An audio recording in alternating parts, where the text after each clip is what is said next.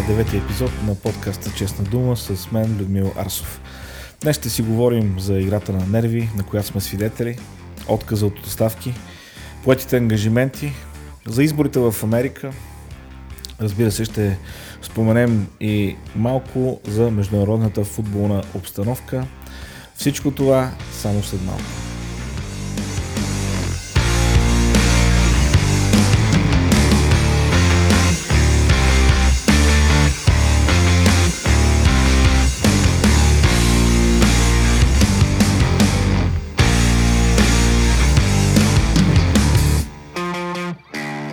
Така игра на нерви върви в българския политически живот.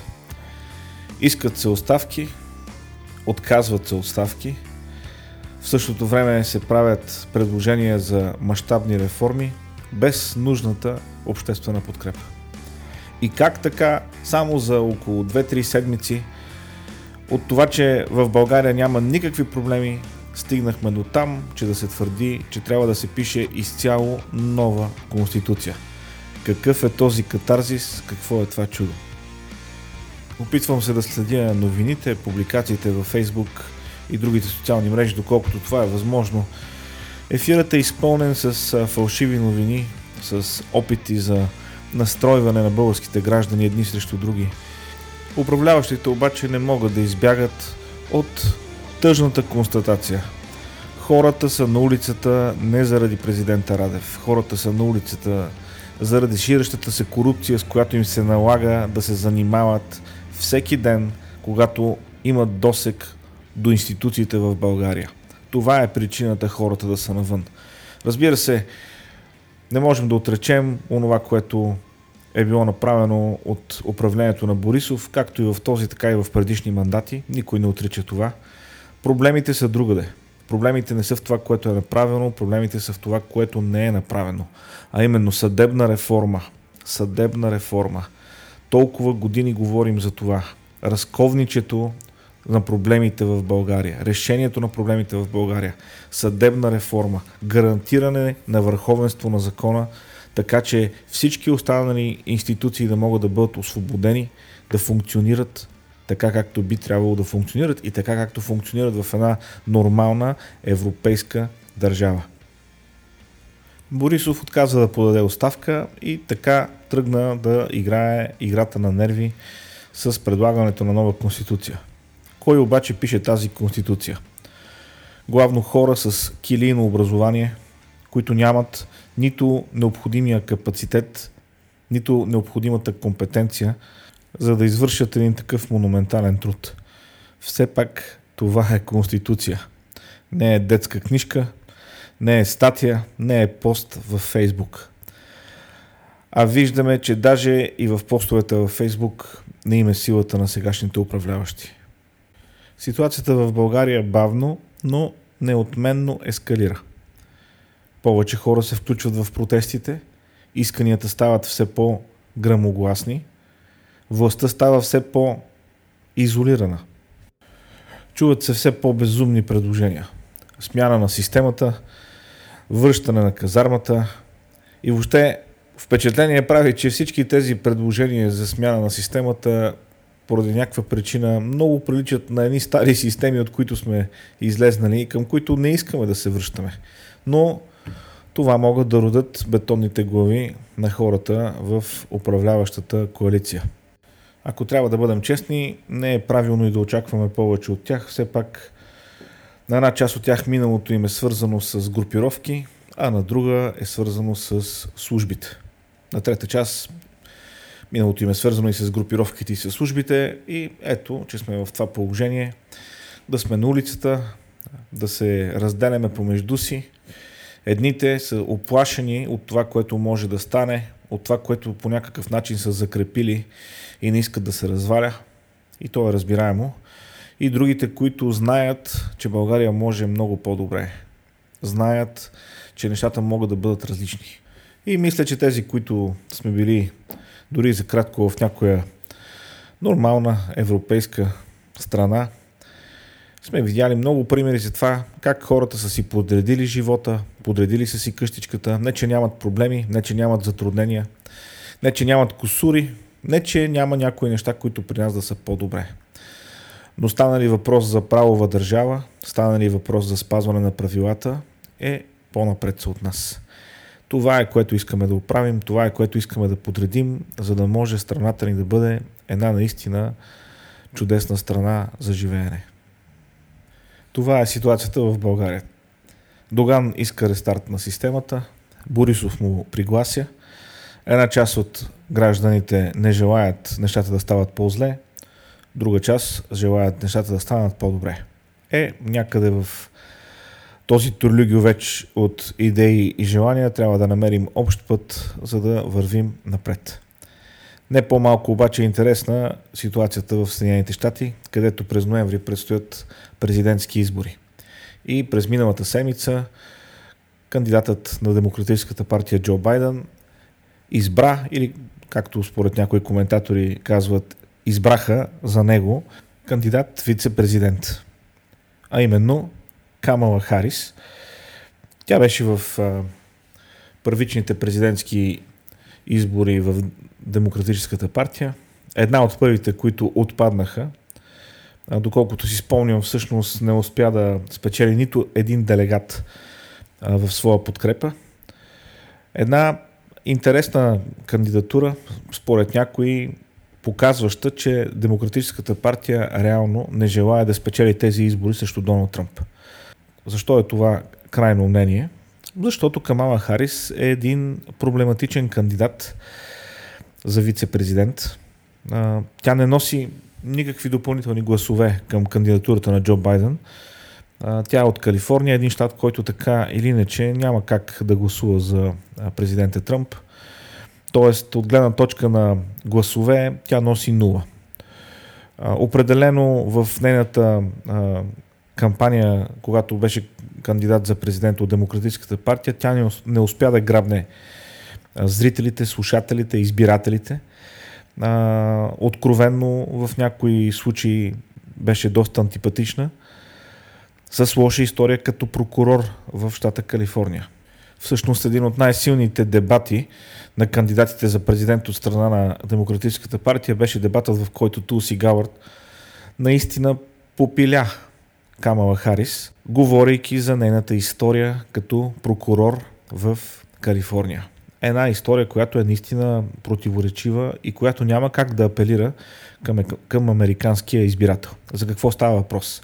Случаи, в които Камала Харис и нейните служители са укривали доказателства срещу обвинени, въпреки че тези доказателства са ги оневинявали от престъпленията, в които са обвинени.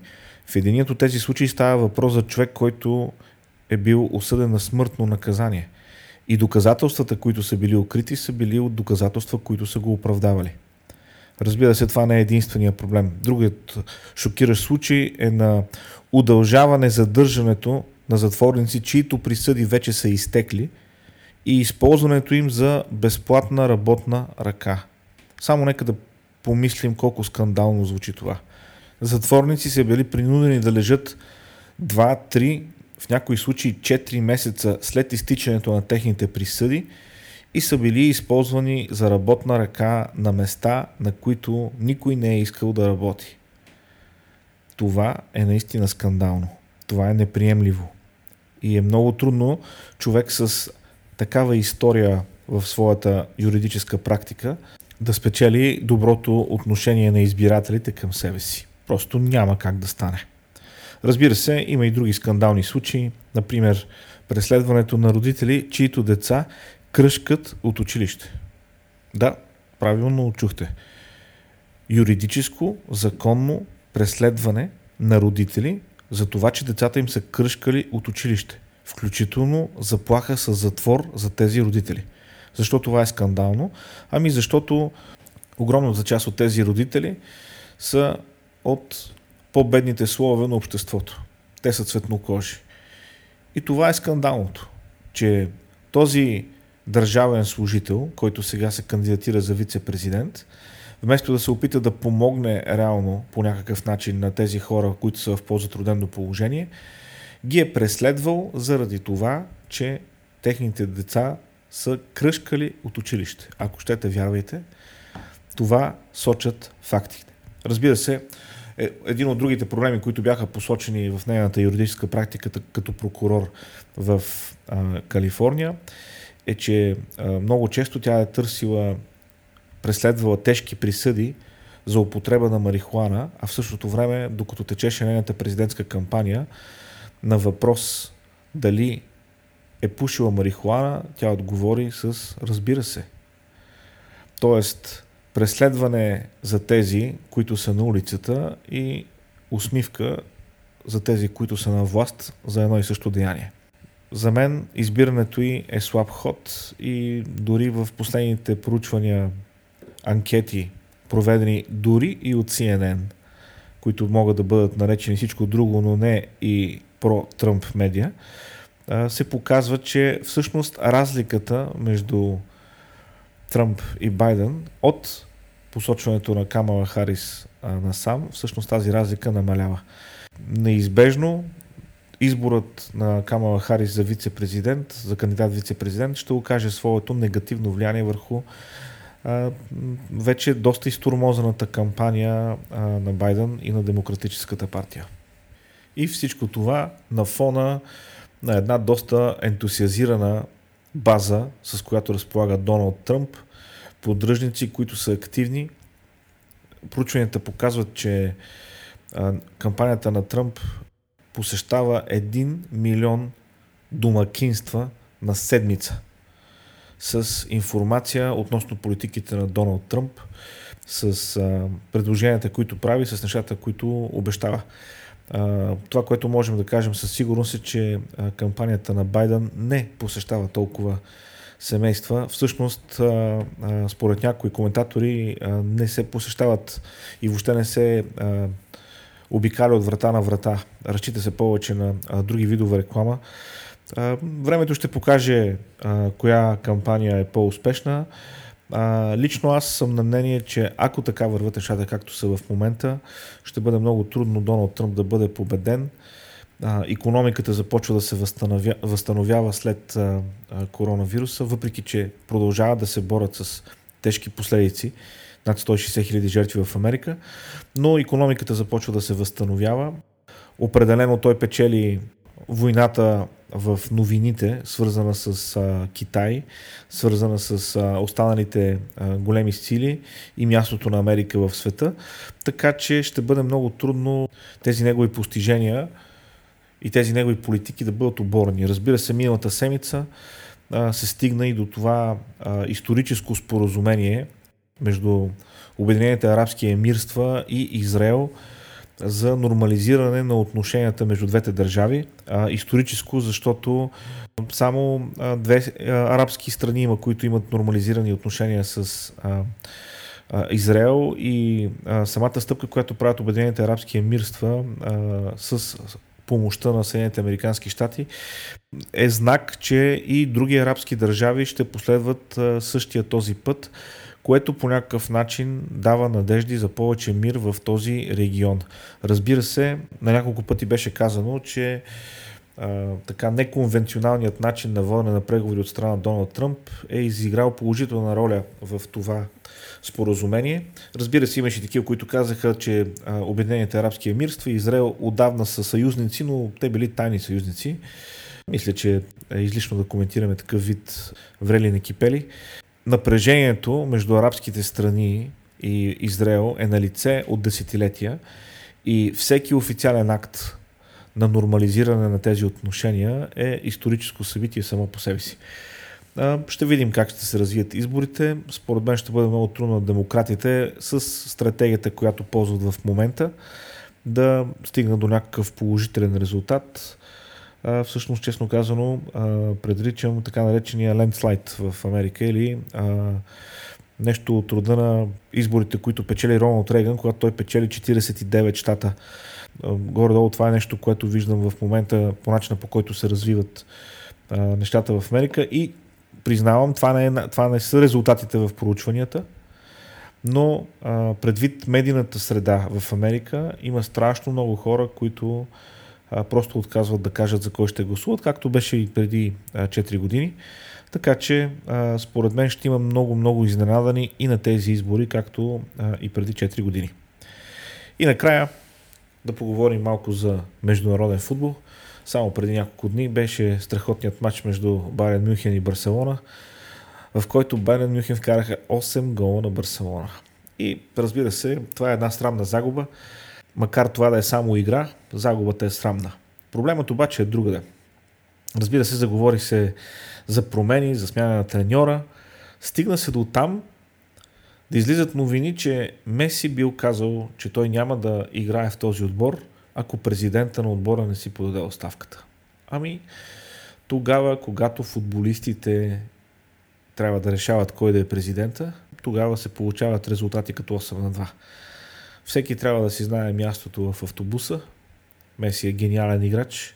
Разбира се, не толкова гениален колкото Роналдо, но това е въпрос на лично мнение. Меси е гениален играч, но той не е президент и а, той има друга задача, която със сигурност не изпълнява на терена. Същите тези футболисти, не знам, може би заради треньора, може би заради други обстоятелства, преди се представяха по-добре, но е недопустимо футболистите в един отбор да изискват смяна на президента. Това е несериозно. И отбори, които си позволяват да функционират по този начин, няма как да разчитат на успехи, пък било то и с името Барселона. Това е за сега от мен. Благодаря ви, че бяхте с мен през тези 15 на 20 минути. Надявам се да се видим и следващата седмица. А до тогава останете здрави и най-вече останете будни. Чао, чао!